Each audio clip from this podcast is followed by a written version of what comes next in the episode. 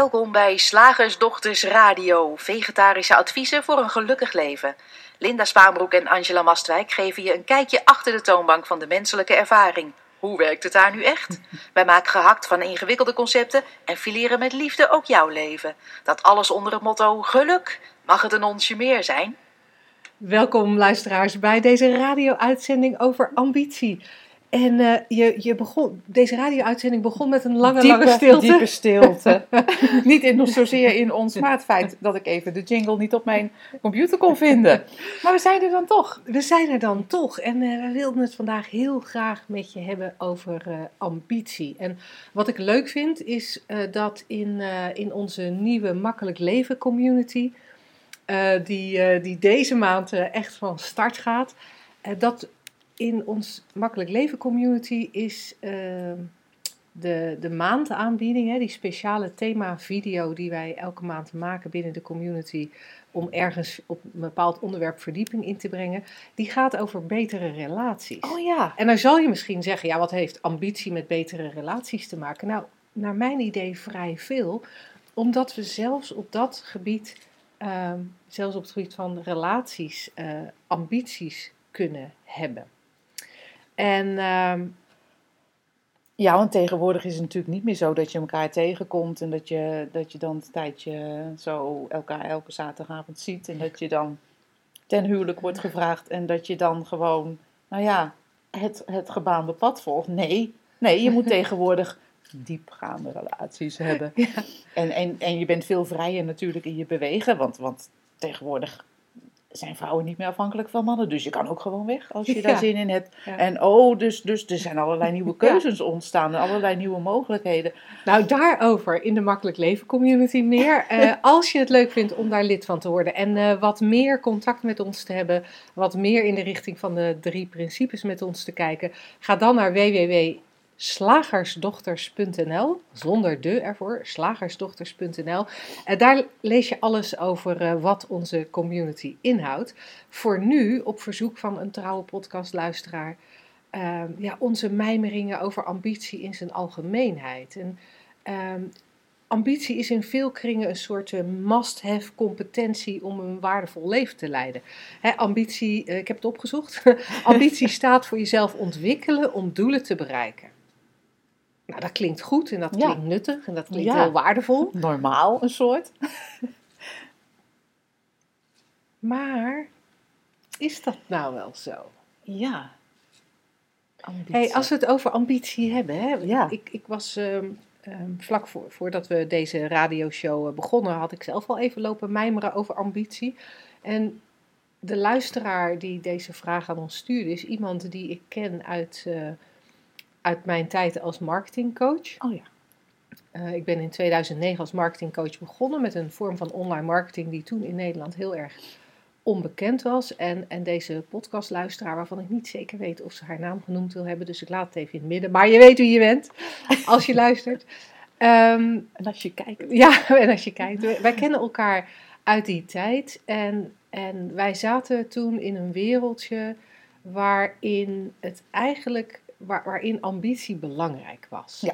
Je moest de ambitie hebben om ergens te komen. Je moest de ambitie hebben om iets te bereiken.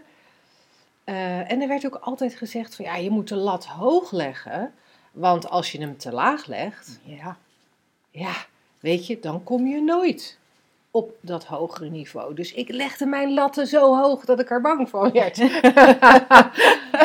maar dat maakte dan wel weer niet uit, want het adagium was ook feel the fear and do it anyway. Oh ja. Dus ik kom heel erg uit een sfeer van ambitie is goed. En ambitie was dan ook altijd, ambitie was eigenlijk gekoppeld aan geld, aan succes. En ik vind succes een steeds ingewikkelder concept worden. Wat is het nou precies? Maar goed, succes. Ook een soort aanzien. Weet je, als je nou veel volgers had en veel omzet draaide en veel mensen hielp. Status misschien eigenlijk wel. Maar het werd dan verpakt als ambitie. Want wij waren natuurlijk wij waren wel te goed voor status. Dat deed ons eigenlijk niks. Dat was eigenlijk was meer een verkeerde ambitie. Ambitie werd wel gezien als een drive vanuit jezelf. Oké. En dat was dan beter dan dat je het voor een ander deed. Oh. Dus hoe heb jij ambitie leren kennen? Ja, dat is wel heel grappig, want ik heb mijn eerste baan... Ik ben ooit begonnen aan de balie bij een bank. Mm-hmm. Ik had totaal geen ambitie om bij die bank te gaan werken. Maar ik wist dat het examen wat ik moest doen... dat daar waarschijnlijk een sollicitatiebrief gevraagd zou worden... als een van de examenonderdelen. Dus ik dacht, ja, dan kan ik hem net zo goed gewoon net doen alsof het echt is. En dan verstuur ik hem ook. Ja, je weet het nooit. Nee. En ik kan gelijk oefenen ook, want als ik straks van school af ben... Ik had echt gewoon geen idee en ik verstuurde die brief... en ik werd gevraagd op gesprek en ze zeiden, wanneer kan je beginnen? En ik zei, nou, nu? Ik ben daar begonnen. En toen begon ik leren eigenlijk pas leuk te vinden. Ik heb echt alle cursussen gedaan die je kan verzinnen bij een bank. En ik maakte ook razendsnel carrière. Ik was echt op mijn 21ste hoofd van een afdeling. Daar vond ik helemaal niks aan. Ik had ook die ambitie niet. Het was per ongeluk. Dat was heel grappig. Dus toen ben ik weer op het hoofdkantoor onderaan begonnen in een andere tak van banksport. Toen kreeg ik ineens ambitie. Want ik keek daar om me heen. Ik dacht, oh, dit is wel cool. Coole wereld. Nee. En het was heel grappig. Want op een gegeven moment, toen ik dus 25 was, kreeg ik een kind. En dat was niet per ongeluk. Maar ik had nooit de ambitie om moeder te worden. Maar dat leek op dat moment een goed idee. En toen ben ik daar dus weer uit dat bankwezen gestapt. Dus eigenlijk heb ik het laten gebeuren. Dat is eigenlijk, jouw ambitie is je... Die is nooit fixed geweest. Jij bent niet echt een ervaringsdeskundige als het gaat om ambitie. Nee. Grappig. Want hoe zat dat dan? Want in die wereld zat je blijkbaar... Nou, zou ik me voor kunnen stellen dat je met zogenaamd ambitieuze mensen zat? Ja. Of viel dat ook tegen? Nee, nou, de enige ambitie daar was eigenlijk gewoon geld verdienen. Oké. Ja. En dat bracht dan van alles met zich mee. Maar dat was de grootste ambitie. Geld verdienen voor de bank, maar ook geld verdienen voor jezelf. Want dat had een relatie met elkaar. Ja. Nou ja, als ik naar die definitie kijk die ik op heb gezocht, dan is het ook... hier staat dat de definitie voor de competentie ambitie is... en naar streven hogerop te komen in een organisatie of de maatschappij. Ambitie is gedrag vertonen dat erop gericht is carrière te maken en succes te boeken. Dit gedrag bestaat uit jezelf ontwikkelen om de doelen te bereiken. Oh, cool. Dus het wordt een soort gezien als gedrag wat je hebt, iets wat je doet, maar alleen gericht op iets in de toekomst. Ja, en het wordt ook als een competentie gezien. En competentie, dat voelt voor mij als inderdaad een vaardigheid. Heb je de vaardigheid om jezelf te ontwikkelen, om wat stond er ook weer, carrière te maken en succes te boeken? Dat sluit wel heel erg aan zoals ik het in mijn marketingwereldje heb ervaren. En daar zitten natuurlijk een paar fascinerende aspecten aan. Er zit sowieso al het fascinerende aspect aan dat jij ambitie niet echt had, maar wel de dingen deed. Wel jezelf ontwikkelen. Je had misschien niet zozeer de doelen, maar je ontwikkelde jezelf wel. En toen kwam het carrière maken ongewild. Ja. Dus er is blijkbaar een mogelijkheid om dat te doen zonder dat je het in de gaten hebt. Zoiets. Ja, echt gewoon... Doe maar wat. Maar dan hebben we het over carrière maken. Dus dan maak je carrière en je boekt succes zonder dat je ambitie hebt. Zonder dat je die competentie hebt. Dat is ook grappig. Zo zie je... Weet je, dat toont voor mij gelijk al hoe verzonnen het is. Want ook de ambitie om moeder te worden heb ik dus nooit gehad. Nee, ik wel. Echt. Ik vond... Wij komen natuurlijk wij zijn de slagersdochters. En vroeger kwam er dan mensen uit de buurt die een nieuw kind hadden gekregen. Trots met de wagen naar binnen. En dan werd ik, toen ik nog niet op school zat, naar beneden geroepen. Of als we al thuis waren van school. Kom eens kijken. Tante Door heeft een nieuw kindje. Want iedereen was tante en oom, hè. In Utrecht, in Lombok. En ik weet nog dat mijn moeder zei, die jongste van mij, die houdt helemaal niet van kleine kinderen. Ik weigerde altijd in die naar die baby's te kijken. Ik vond het echt helemaal niks. Nooit de ambitie gehad, nooit opgepast, nooit echt helemaal niks. En toen ik 24 was, leek het ineens zo'n goed idee om moeder te worden. En dat werd ik dan ook. Maar eigenlijk per ongeluk. Ja. Ik ben er nog steeds heel blij mee, kind. Ja, en ik heb dus op enig moment wel gedacht dat succes en die doelen en die carrière mij iets zouden brengen. En als ik naar mezelf kijk, en ik weet niet of dat voor iedereen geldt. Ik ben heel benieuwd wat jouw observaties zijn over andere mensen. Want jij hebt daar dan zelf wat minder mee te maken gehad, persoonlijk. Voor mij was carrière maken belangrijk. En dat was belangrijk eerder, hè, toen ik nog werknemer was. Was het belangrijk omdat ik graag... Ik had een gevoel dat ik mijn talenten kwijt wilde kunnen. Ik had het gevoel dat ik iets wilde bijdragen. Ik wilde nuttig zijn. Dat was natuurlijk, dat is mijn slagersdochters achtergrond. Hè. We moeten wel nuttige dingen doen. Ik wilde nuttig zijn. Dus toen ik een baan had bij een gemeente als beleidsmedewerker, waar ik eigenlijk, zo'n beetje pompie-dompie door de dag kon. Dat vond ik niet bevredigend genoeg. Gek genoeg. En het had ook iets te maken met gezien worden, gewaardeerd worden. Het was eigenlijk wel heel erg een ego-dingetje. Ja. Als ik zo doormijmer. Ja, dat denk ik terugdenkend ook aan toen ik eenmaal op het hoofdkantoor werkte. En daar, in die branche waar ik zat verdiende je dan veel geld. En toen begon ik dat ineens belangrijk te vinden, terwijl ik dat daarvoor eigenlijk helemaal niet had. Het is toch ook een interessante beweging die de mens dan kan maken. Ga je ineens geloven in iets, je kijkt om je heen en je denkt, oh ja, nou, dat zal dan wel waar zijn. En dan doe je zelf dus ook alsof dat waar is en ga je dus ook naar gedragen zoals jij in die definitie leest. Dan ga je ineens je best doen ook om het waar te maken wat je bedacht hebt, wat een goed idee is voor jou in dat moment. Ja. Oh, dan moet ik dus ook heel erg mijn best gaan doen om zo snel mogelijk dat opleidingstraject te doorlopen en dan maar uitsloven om te mogen blijven, want dat was in die branche dan de vraag. Je moest gekozen worden.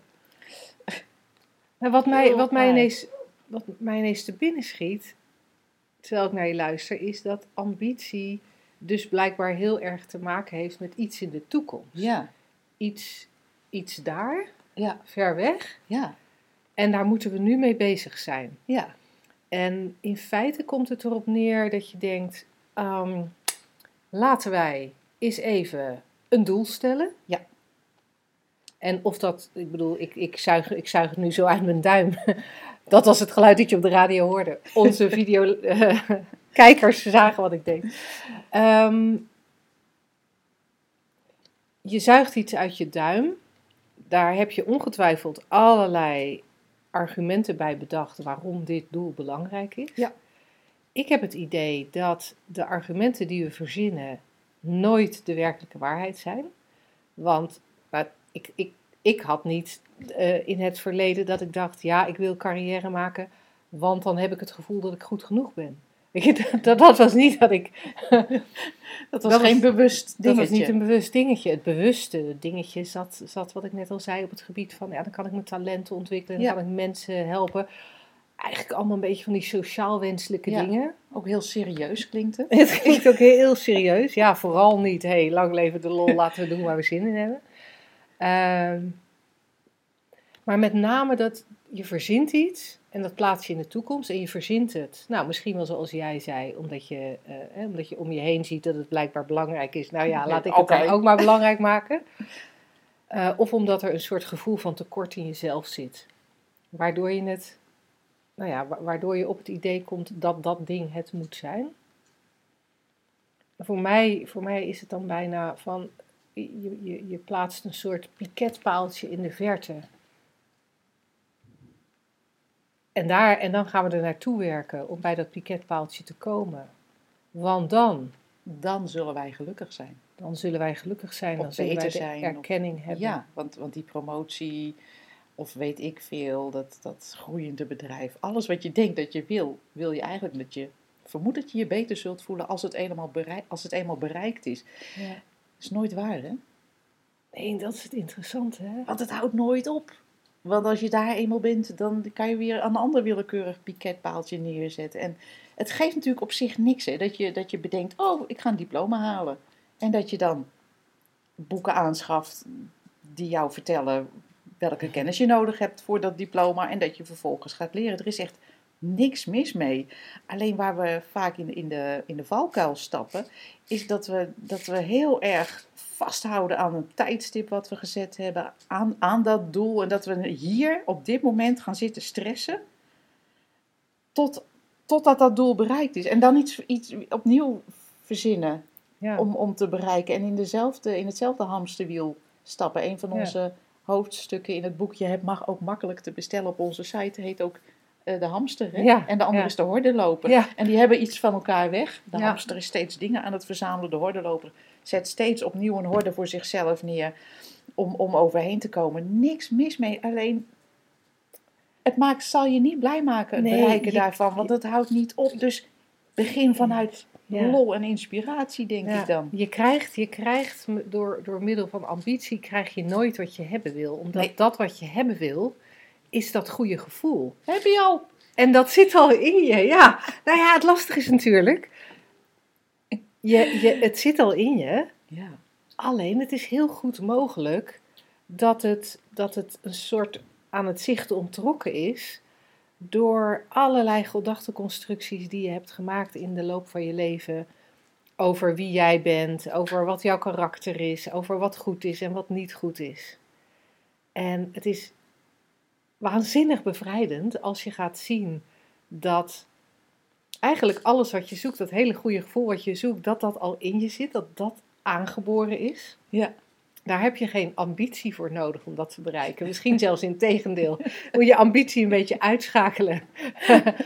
Omdat ambitie is natuurlijk alleen maar denken. Ja, het is echt volkomen bedacht. Ja, dat is één grote gedachteconstructie.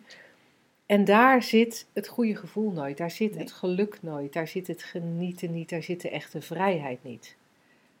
En ik vind het heel interessant dat we dan vaak terug horen, ja, maar als ik geen ambitie heb, dus als ik die gedachte niet heb, die constructie niet in mijn hoofd heb, ja, dan doe ik niks meer. Maar die ervaring hebben wij helemaal niet. Het is juist vanuit dat goede gevoel wat jij beschrijft, waar je mee geboren wordt, kan je nog steeds denken, oh, ik ga dat doen.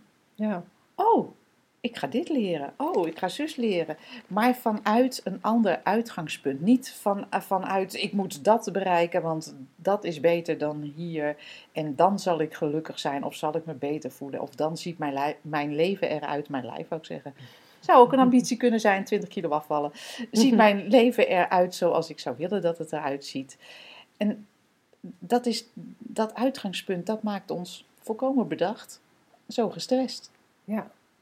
Nou, want dat is het ding met die bedachte doelen en die bedachte ambities. We maken ze dan ook zo belangrijk. Ja. En als dat doel niet gehaald wordt, wat dan? Dus terwijl je bezig bent om je ambitie na te streven, gaat er de hele tijd zo'n onderstroompje, zo'n tickertape, zoals je dat ook op RTL Z ziet, waar dan de aandelenkoers en het nieuws in voorbij komt. Gaat er de hele tijd zo'n tickertape in je hoofd over, maar wat nou als ik het niet bereik? Bereik ik het wel snel genoeg? Kan ik het wel? Goed. Ik doe niet genoeg. Ik lig hier wel een dagje lekker te zonnen aan het strand. Maar ik moet eigenlijk leren.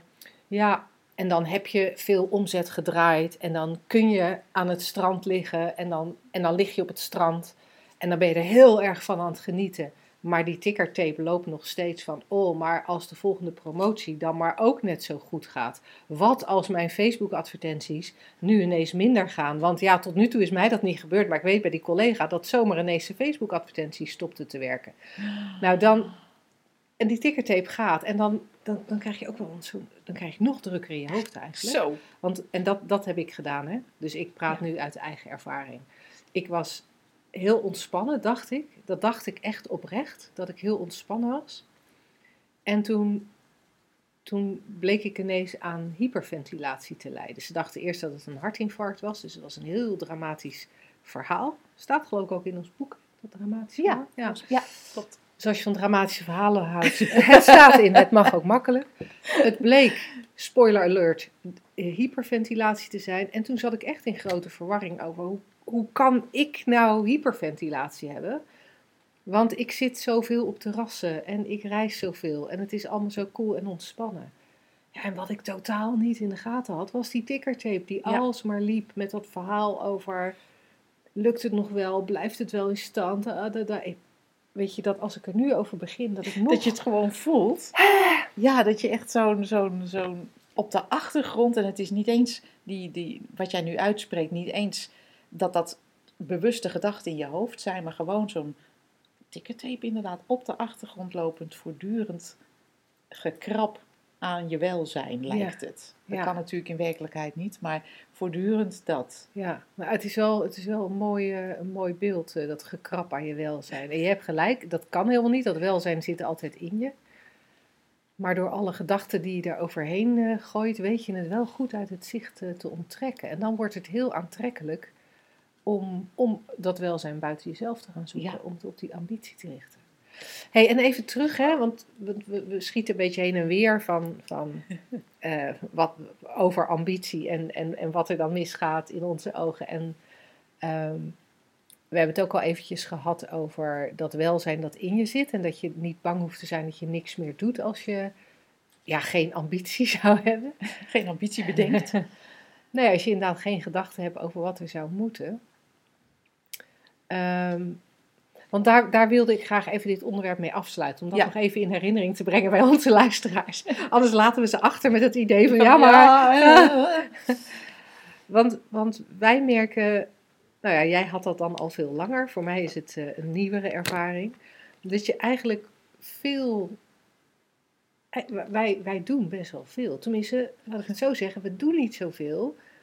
Maar er komt wel veel productie uit onze handen. Elke week een radioshow, elke week een filmpje. Het lijkt heel indrukwekkend. Elke dag een artikel. We geven trainingen, we doen een practitioneropleiding, een theatershow.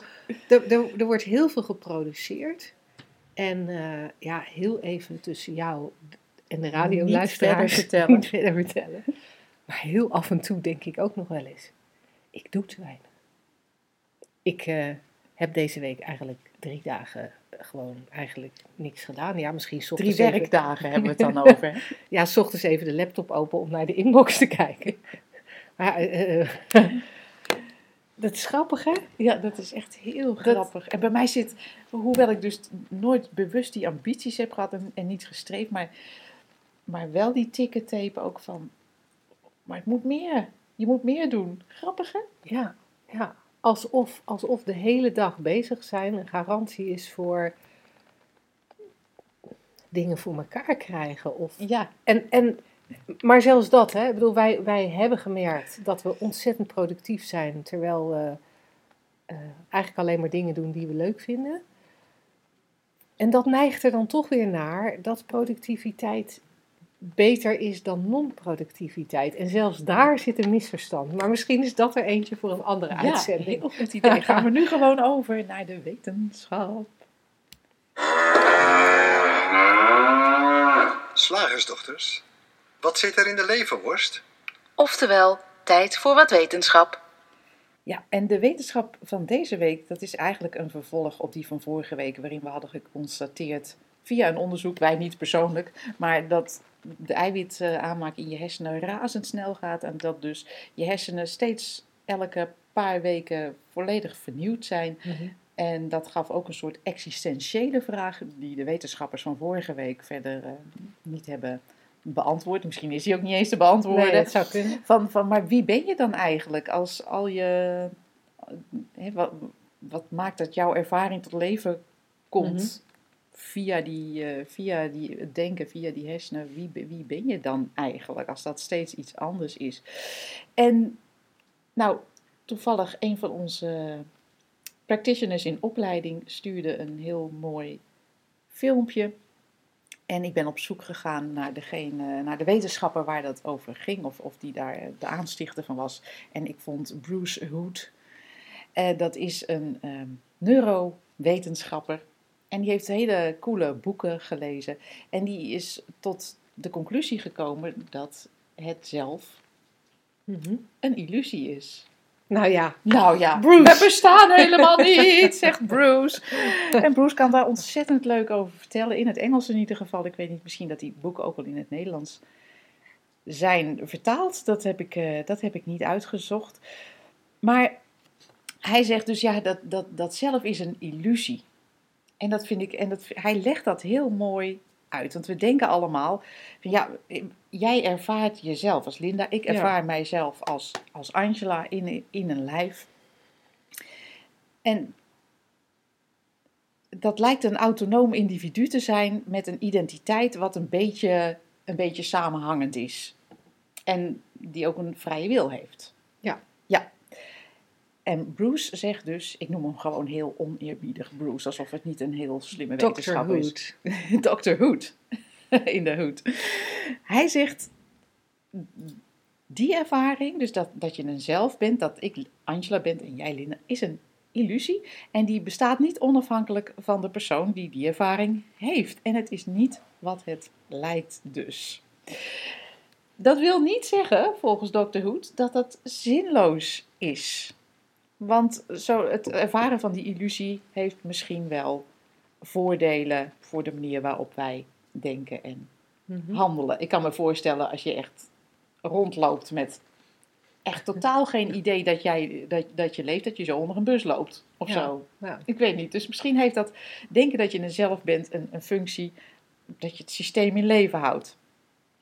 Maar als het nou niet, dat zelf nou niet is wat het lijkt, wat is het dan? Hij zegt, het is een verhaal. Okay. Zowel ik en mij is een voortdurend veranderend verhaal. En dat wordt gegenereerd door ons brein.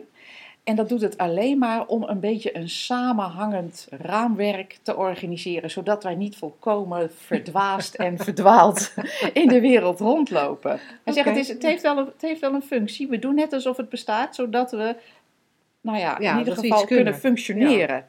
Ja. En hij zegt, dit klinkt heel erg non-dualiteit en heel erg 3P, hè? Ja, het is inderdaad ook waar wij eigenlijk naar verwijzen, naar die constante achter de steeds veranderende ervaringen die je hebt als mens. Die constante waar we eigenlijk niet over kunnen praten. Dit is ook waar hij naar verwijst. En hij heeft dan als ingang neurowetenschap, want dat is nou helemaal zijn stiel. En hij legt het ook heel cool uit. Hij zegt, dat idee van het zelf dat we hebben, dat kan je zien. Ik weet niet of jij dat kent, zo'n tekening vast wel. Met van die driehoeken. Kanisa-patroon heet dat. En dan zie je een aantal van die driehoeken op een papier. Met in het midden is een wit vlak. In de vorm van de driehoek. En als je aan 100 mensen vraagt, zie je de witte driehoek? Zeggen de 100, ja, daar in het midden. En dan is dus de grap van het verhaal, de doorzien van de illusie. Er is geen driehoek, hè? Die driehoek wordt alleen maar gedefinieerd omdat daar omheen dingen getekend staan in driehoekvormen. Ja. En hij zegt, Dr. Hood zegt, zo is het eigenlijk ook met het zelf. Het is een trucje van het brein. Een illusie. Een illusie van het brein. Een neurale activiteit. Maar het is dus niks. Het heeft alleen door de context, door het verhaal, wordt het in leven gehouden. Maar het is die witte driehoek die eigenlijk niks is. Ik vind het super interessant. Die witte driehoek die jij noemt, die kan je op internet heel makkelijk vinden. Ja. Maar hij wordt ook gebruikt door Michael Neil. Die heeft ooit een TED-talk gedaan. Sorry. Why Aren't We Awesomer? Ja. En in die TED-talk pakt hij ook die invalshoek. Pakt hij ook die invalshoek van de illusie. Ja. Ja, dat is echt heel cool. En wat Dr. Hood ook zegt, van dat verhaal, hè, wat we vertellen over wie we zijn. Ik bedoel, als we elkaar leren kennen, zo, dat hoor je dan ook wel eens aan tafeltjes waar een eerste date plaatsvindt. Vertel eens iets meer over jezelf. Nou, dan komt er een verhaal. Nou, ik ben geboren in Utrecht en ik ben opgegroeid als slagersdochter. En ik heb 21 jaar in Lombok gewoond en bij een bank gewerkt. Dan krijgen ze een heel verhaal. En hij zegt, dat is niet, en dat vind ik een leuke vergelijking, want jij gebruikt dat ook vaak als metafoor. Het is niet in steen gehouden. Want wat je vertelt, zegt hij ook, dat verhaal is alleen maar een herhaling van je laatste herinnering daaraan. Oftewel, het is eigenlijk aan verandering onderhevig. Want als in mijn laatste herinnering aan mijn jeugd is, het was allemaal niet zo leuk. dan zal ik dat daarop door voortborduren in, de volgende keer dat ik mijn verhaal vertel. Is mijn laatste herinnering aan mijn jeugd toevallig wat anders, dan zal ik daarop voortborduren in de volgende keer dat ik mijn verhaal vertel. Hij zegt, het is echt volkomen onderhevig 100% aan interpretatie van het moment. En wij zeggen dan in Three Principles aan wat er in dat moment aan gedachten is.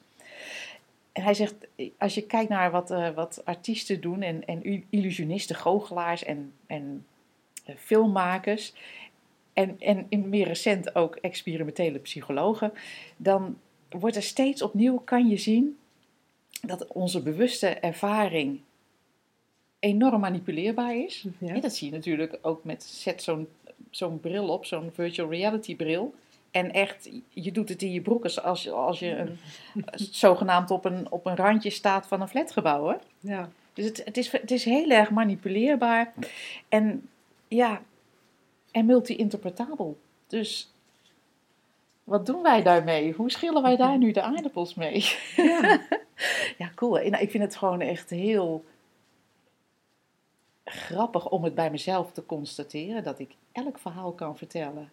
En dat bijna zelf ga geloven en dat ook helemaal voel. Ja. En dat het eigenlijk maar is wat er in het moment opkomt. En dat het dus totaal niet vast ligt. Wat ik ook heb meegemaakt. Wat ik ook heb ervaren. Wat er ook is gebeurd. Het zegt helemaal niets over wie ik in dit moment ben. En voor mij is het woord wat dan opkomt, vrijheid. Ja. Ja, wat ik ook fascinerend daaraan vind, is dat je soms in een gedachte, storm kan zitten, waarin het over een bepaald onderwerp gaat, omdat er blijkbaar een bepaalde herinnering, zoals dat hier gezegd wordt, opkomt. En alles draait om die gedachte. Ja. En wij zien dat natuurlijk ook wel eens bij klanten die bijvoorbeeld een depressie hebben, of die een angststoornis hebben, of die niet willen eten. Dan draait alles om een bepaald type gedachte dat iemand heeft. En het is vaak voortdurend het recyclen van diezelfde gedachte. En als je daarin zit, lijkt dat super, super, supersonisch echt. En wat ik ontzettend interessant vind, dat als je er niks mee doet, zelfs als het een dag duurt, als het 2 dagen duurt, als het 3 dagen duurt, als je er geen actie op onderneemt, dan omdat je weet dat het een illusie is. Ja. Weet van het voelt supersonisch echt, maar dit is een illusie. Dan zonder dat je er erg in hebt, met de knip van de vinger is die ook weer weg. Ja. En dan ziet het leven er ook ineens weer zo anders uit. Dan ben je heel iemand anders. Dan voel je je anders, dan reageer je anders. Het is echt fascinerend om te zien hoe wij dan zeggen, omdat het zo echt voelt, deze Angela, dat we dan vaak waarnemen dat iemand dat even ziet, hè, daar even uitkomt, uit een angststorm of uit een depressie of uit een... Hè, dus iemand die heel erg lang depressief is, heeft een momentje waarop die toch een gezellig gesprek heeft.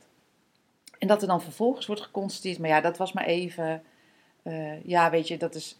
dat was heel even een break of heel even... maar ik ben nog steeds angstig. Ik ben nog steeds depressief. Ik ben nog steeds anorect of wat dan ook. En wat er dan volkomen gemist wordt, is dat je bent alleen een ervaring in het moment. En er ligt niks vast. En dat is ook zo, daarom vinden wij het ook zo cool om hierover te praten. Omdat dat betekent dat echt inzicht daarin... Dat die vastigheid van depressie of angst of anorectisch zijn gewoon op kan lossen. Of stress hebben. Of stress boos hebben, zijn. Of boos zijn. We hoeven het ook niet heel erg zwaar te maken. Onzeker zijn. Ja. Of ambitieus zijn. Ja, ook die. Ja, dat volkomen eigenlijk vloeibaar maakt. Maakt het heel vloeibaar. En wat ik het fijne daaraan vind, is dat er dan ook veel meer ruimte is om dat welzijn te ervaren, wat je in je hebt, waar wij het daar straks over hadden. Ik zou bijna willen zeggen dat hoe minder er de illusie van het zelf is, hoe meer je bij dat gevoel kan of zo. Maar dan lijkt het een voorschrift. En dat, zo wil ik het absoluut niet poneren. Nee.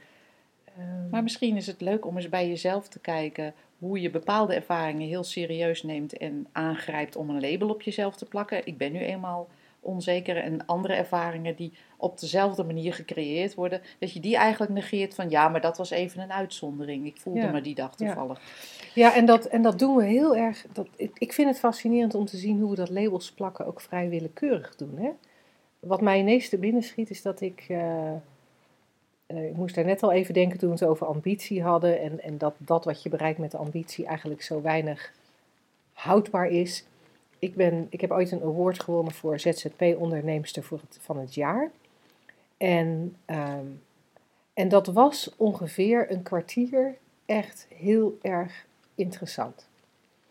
En daarna werd mij aangeraden om het voor marketingdoeleinden vooral te blijven herhalen. Dus dat deed ik. Maar voor mij betekende het echt helemaal niks.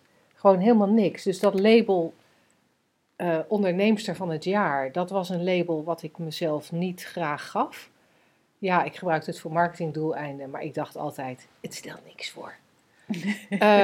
Dat haalde ik een soort naar beneden. Terwijl er andere labels zijn, ik word niet genoeg gezien, bijvoorbeeld, die plakken we dan op onszelf en daar blijven we maar. En die blijven we maar interessant. Ik zit even te kijken naar het label hier op je borst. Daar blijven we maar naar kijken en dan blijven we maar naar wijzen. Ja, maar kijk. Zij vindt zichzelf niet goed genoeg. Of ik vind mezelf niet goed genoeg. En dat label vinden we dan wel het waard om naar te kijken. Dus ik heb wel eens het idee, om die reden wilde ik het hardop zeggen, dat we onszelf sommige hele positieve labels niet toestaan. Ja. En andere hele negatieve labels wel heel veel aandacht geven. Dus wat we in die illusie, terug naar dat artikel van Dr. Hood, dat wat we in die illusie aan zelf creëren, dat is ook totaal willekeurig. Ja. Is het niet hilarisch eigenlijk? Het is echt hilarisch. Maar ook, daar kan ik dan echt dat ik denk, oh, facepalm. We kunnen echt zo...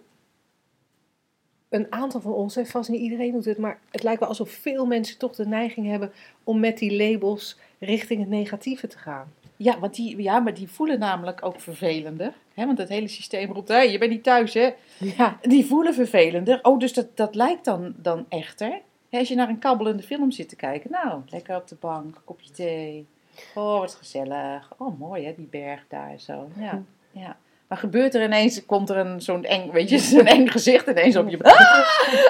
Ja, ja. Dat lijkt alsof je daar in het dagelijks leven, dat je... Oh, daar moeten we wat aan doen. Ja. Terwijl het ook gewoon een van de beelden is die tevoorschijn komt in zo'n film. Ja. We hebben ook niet de neiging om dan die film in te kruipen. Maar die beelden, die willen wij niet meer. Ja. Heel interessant. Fascinerend. Zeg, slagersdochters, hoe pak ik die vegaburger? Over naar de luisteraarsvraag. Wij hebben vandaag een vraag van een luisteraarster waarvan wij niet zeker weten of we haar naam mogen noemen. Ze heeft hem ons wel gegeven, maar voor de zekerheid noemen we haar Margriet. Vind ik een hele mooie naam. Ja. Margriet schreef ons over iets anders en schreef daarbij... Daarnaast heb ik een persoonlijke vraag. Jullie hebben het er vaak over dat je dikwijls labels op jezelf plakt van... ik ben niet goed genoeg, et cetera. Maar in mijn geval heb ik het idee dat ik dat niet doe, maar mijn moeder. Ik dacht altijd een hele goede band met haar te hebben... maar ik twijfel de laatste tijd daaraan... omdat ze naarmate ik ouder word zo oordelend over mij blijft... en mij dat enorm benauwt en soms ook beangstigt. Ik krijg het gevoel niet in mijn waarde te worden gelaten en het nooit goed te doen. En dat voelt als onrecht. Ik denk dat ze denkt dat ze mij nog steeds moet opvoeden of helpen op deze manier. En ik weet dat ze het goed bedoelt, maar ze wordt echt boos op mij als ik andere keuzes maak dan zij, grote en kleine. Ze vindt altijd dat ik te weinig voor haar doe en of onvoldoende zie wat zij voor mij heeft gedaan en ik dankbaarder moet zijn of meer dankbaarheid moet tonen. Terwijl ik juist zo mijn best doe het goed te doen, juist ook naar haar toe.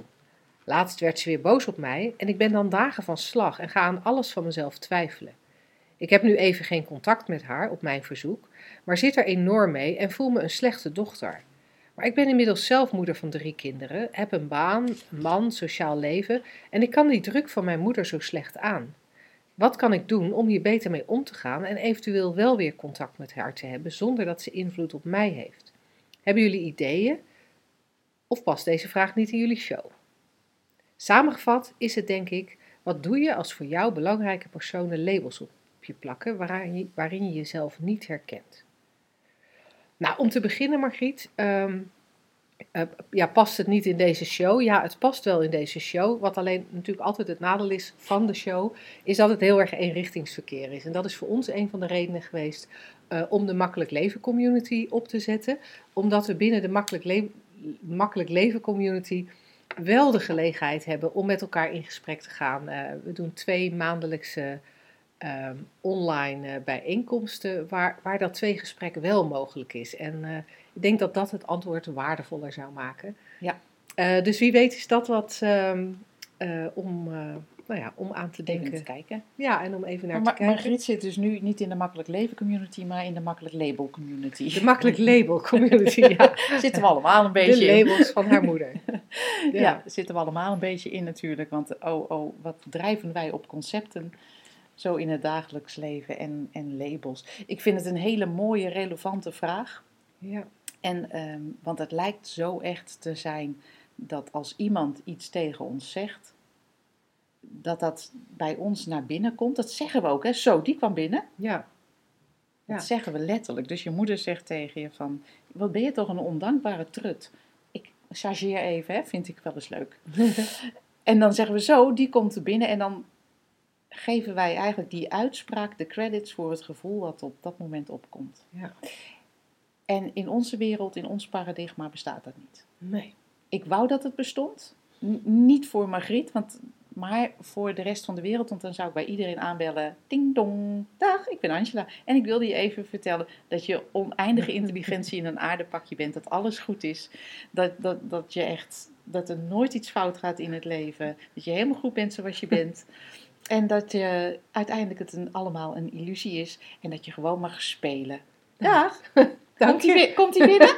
Ja, enorm. Not. Nee, dus dat werkt dus niet. Nee, dat werkt dus niet. Om te beginnen denk ik dat we iets alleen maar voelen als er iets gezegd wordt wat wij zelf ook al denken van onszelf. Wat mooi omschreven.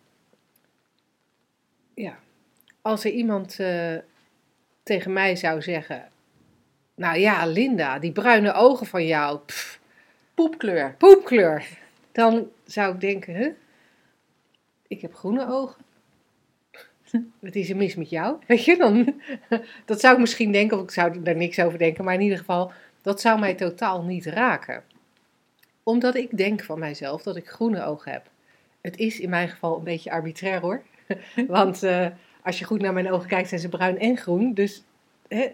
Maar ik heb bedacht dat ze groen zijn. Ja. Dat heb ik ervan gemaakt. Dat vind ik een fijne constatering. Kleurt ook zo leuk bij het jasje wat ik vandaag aan heb. Dus ik heb ervoor gekozen de gedachte te geloven dat mijn ogen groen zijn.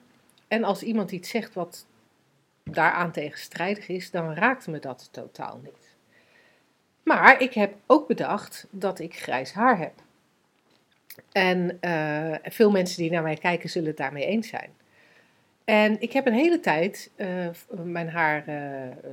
echt tientallen jaren mijn haar geverfd, zodat je niet zou zien dat het grijs was.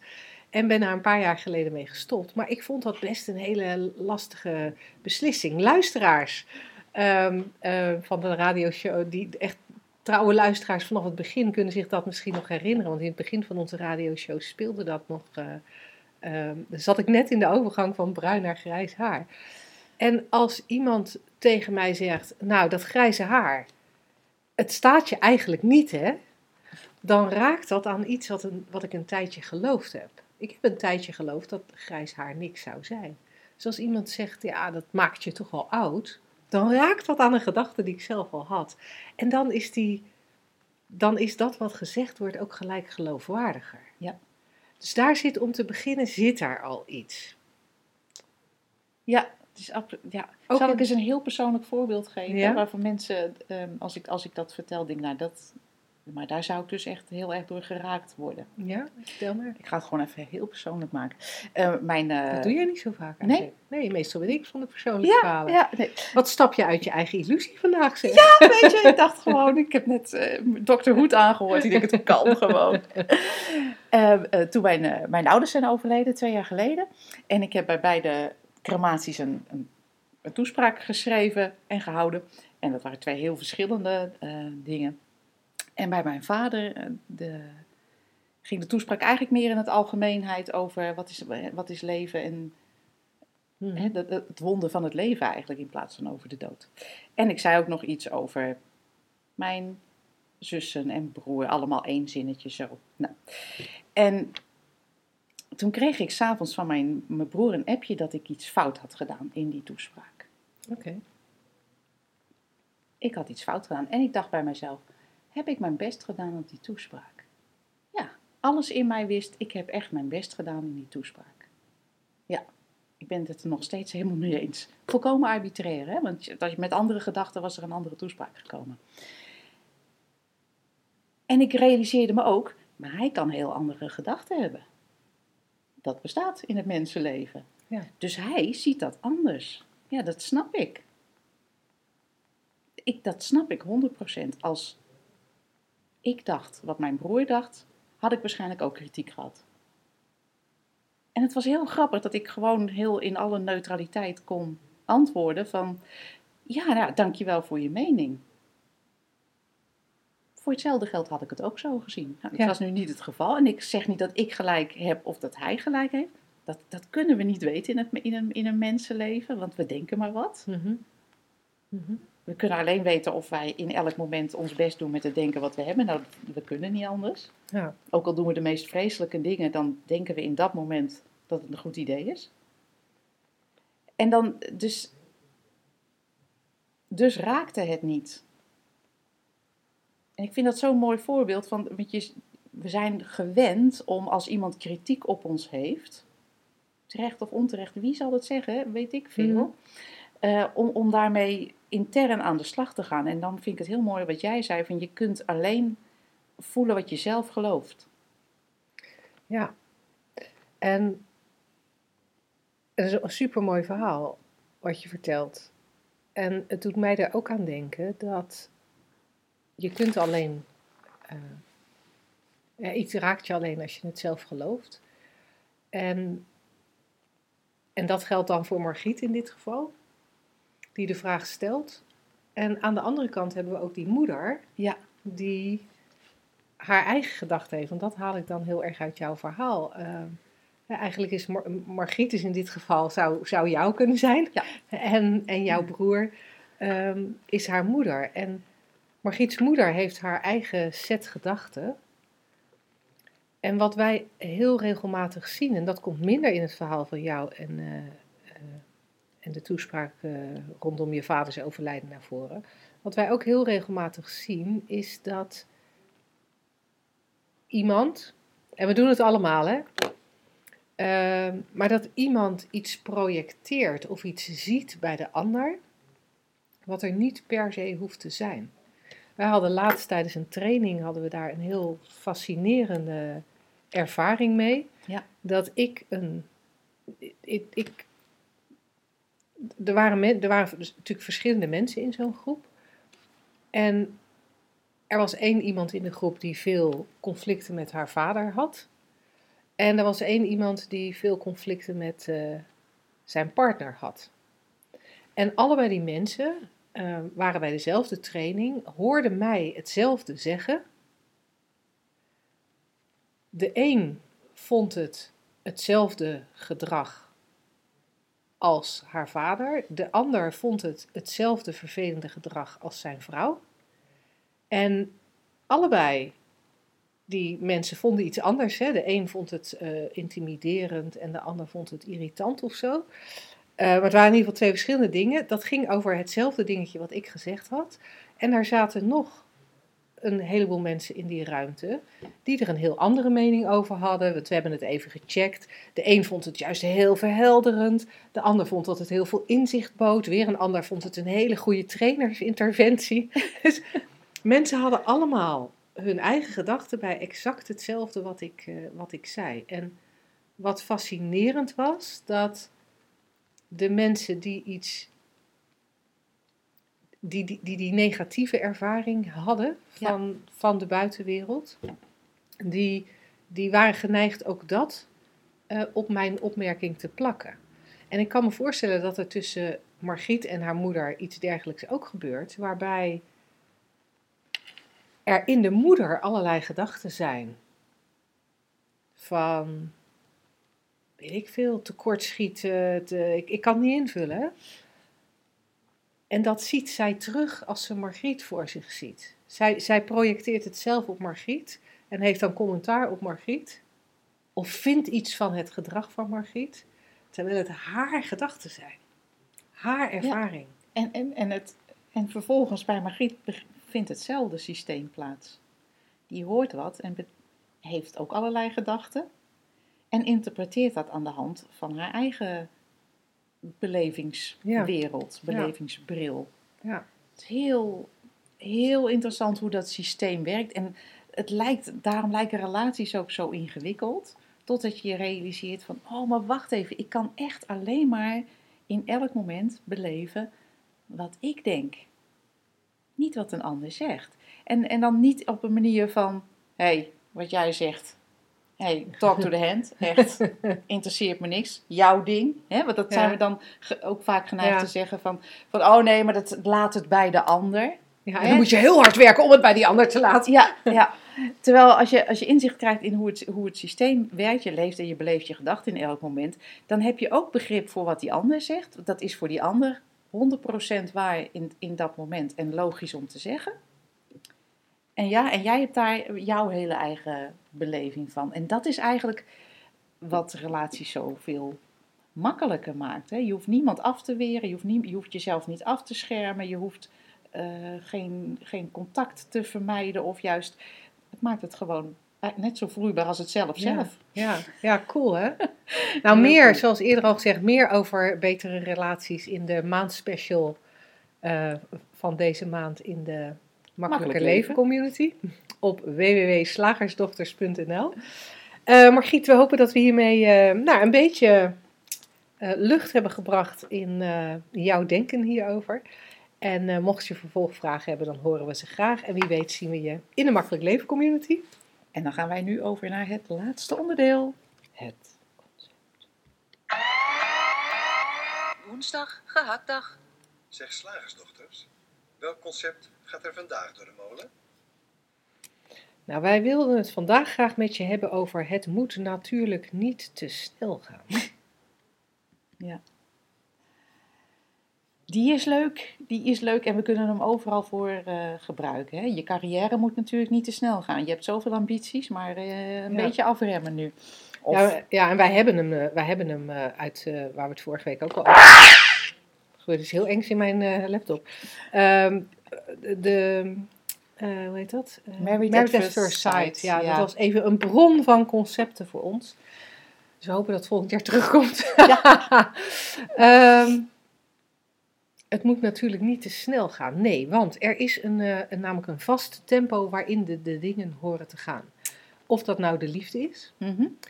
Of het opgroeien van je kinderen, dat mag ook niet te snel gaan. Oh nee zeker kinderen niet. Moeten ook niet te snel volwassen worden. Nee. Als babytjes te snel gaan lopen, vinden we dat niet goed. Als ze te snel gaan praten, vinden we dat ook niet goed. Dan willen we graag dat het langzamer gaat. We vergeten even dat we ook heel veel dingen hebben die we wel heel graag sneller willen laten gaan. Carrière maken. Dat verhaal van jou op je 21ste carrière, hè, leidinggevende... Ja, ik weet niet of veel te snel. Dat nou zo goed voor je was. Want het moet natuurlijk niet te snel gaan. Ja, het is echt fascinerend hoeveel meningen wij hebben over het tempo van de dingen. Het tempo van het leven. Ja, wij vinden dat het leven een tempo moet hebben wat wij bedacht hebben. Ja. En het grappige is dat in Married at First Sight, daar ging het over de liefde. Daar moest het natuurlijk niet te snel gaan. Je moest niet te snel verliefd op elkaar worden. Je moest niet te snel met elkaar gaan samenwonen. Je moest van alles niet te snel. Fascinerend dat daar heel veel verhalen tegenover staan van mensen die dat allemaal wel heel snel hebben gedaan. En tientallen jaren later nog gelukkig zijn. En er zijn ook heel veel dingen in het leven waarvan we juist vinden dat ze wel sneller moeten. Ja. En dan kom ik weer even terug bij de ambitie. Ja. De omzet moet sneller omhoog, de carrière moet juist sneller gemaakt, de promotie moet sneller, de salarisverhoging moet sneller, de grote vakantie moet sneller. Er is van alles. Nou, hij moet sneller komen, maar hij mag niet zo snel voorbij. Nee, oké. Dan bouwen we weer een vertraging in. Er is ook veel waarvan wij juist willen dat het er nu is. Ja. Dat nu, nou ja, wij doen het niet, maar stel even, om even een voorbeeld te nemen, de Makkelijk Leven Community moet nu al 1000 deelnemers hebben. Ja. En zolang dat er nog niet is, moeten wij heel erg ons best doen. Maar is het niet oké? Het is echt met alles. Het is echt met alles. Hier zit zoveel oplosbare, stressvolle gedachten in. Ja, en jij gaf wat mij betreft de clue al weg, hè, toen je zei van wij vinden dat het langzamer moet dan het tempo van het leven, of sneller moet dan het tempo van het leven, maar in ieder geval het leven moet zich aanpassen aan het tempo dat wij hebben bedacht. Ja. En daar zit een enorme hoeveelheid stress. Als je altijd maar bezig bent met zorgen dat het sneller gaat of langzamer of anders dan het nu is, dan ben je voortdurend aan het vechten tegen het tempo van het leven. Ja, tegen het tempo van de natuur misschien wel. Als je kijkt naar de bomen, is altijd een mooi voorbeeld die gewoon, ja, die blaadjes openen wanneer het tijd is. En wij hebben geen idee, hè? We hebben wel ongeveer, nou ja, in de lente. Ja. Zij hebben geen kalender, wij wel. Wij zeggen 21 maart, maar dit jaar was het laat, hè? Dat was laat dit jaar, hè? Maar ik heb geen enkele boom in de stress gezien daarover trouwens. Nee. En wij stressen daar ook niet over. Wij zeggen dan hooguit, god, de blaadjes zijn laat dit jaar. Ja. En that's it, want we hebben er alle vertrouwen in dat het komt wanneer het komt. Ja, als je een tulpenbol in de grond stopt en er komt op een gegeven moment zo'n klein groen puntje uit. Ik heb nog nooit iemand aan zo'n tulpenbol zien trekken. Of dat die tulp sneller uit zou komen. Nee, alhoewel er natuurlijk wel weer bepaalde tuinders zijn of zo, die dat wel heel belangrijk vinden. Hè? Dus ook daar zie je weer. De mens wil het zo onder controle hebben, dat leven. Ja, en het is ook maar weer welk onderwerp. Want wij zeggen, ja, die tulp laat je gewoon zijn ding doen. Ja. Maar iemand die in de tulpen zit, die denkt, nou, helemaal niet. Een beetje rapper, dan kan ik meer oogsten dit jaar. Ja. Dus het is... Maar het is interessant om te kijken naar hoeveel frictie we daardoor bedenken. Ja. Ik moet ook denken aan het boek Slowing Down to the Speed of Life. Ja. Wat wij allebei gelezen hebben. En daar zit geen opdracht in om zelf alles rustiger aan te doen. Of mindful te leven. Of wat dan ook. Maar gewoon om je te realiseren dat leven gewoon zich ontvouwt. Ja, leven ontvouwt zich. En dat betekent soms dat je... Nou, om bij dat thema verliefdheid te blijven uit Married at First Sight, dat je iemand tegenkomt en this is it en happily ever after, om maar een paar mooie Engelse volzinnen achter elkaar te plakken. En soms duurt het langer. Ja, soms duurt het langer voor je iemand ontmoet, soms duurt het langer voordat je bedrijf gaat lopen, soms... Gaat je bedrijf helemaal niet lopen, omdat het leven zich zodanig ontvouwt dat er voor jou iets anders in petto is? Je weet het niet. Inderdaad, niet alle tulpenbollen komen uit. Er vriest er ook wel eens eentje dood. Maar we weten het niet. We hebben geen idee, maar we willen het maar onder controle houden. Fascinerend. Want we denken dat ons welzijn verbonden is aan wat er gebeurt. En we hebben natuurlijk al dit uur daar al veel naar verwezen dat dat nou de grootste illusie ooit is. Want ons welzijn is een gegeven. Ja, maar ik vind dat hele mooie wijze woorden om mee af te sluiten. Dan gaan we dat gewoon doen. We zien je heel graag, of we horen je heel graag terug op de volgende podcast. Maar kijk vooral ook eventjes op onze website. Er is in mei een prachtige training Breaking Bad, oh ja. Breaking Burnout, Angst en Depressie. Hij is half vol op dit moment, dus er zijn nog plekjes vrij. Daar kun je informatie over vinden op www.shiftacademy.nl. En voor de Makkelijk Leven Community verwijzen we je heel graag naar slagersdochters.nl. Tot volgende week. Tot dan.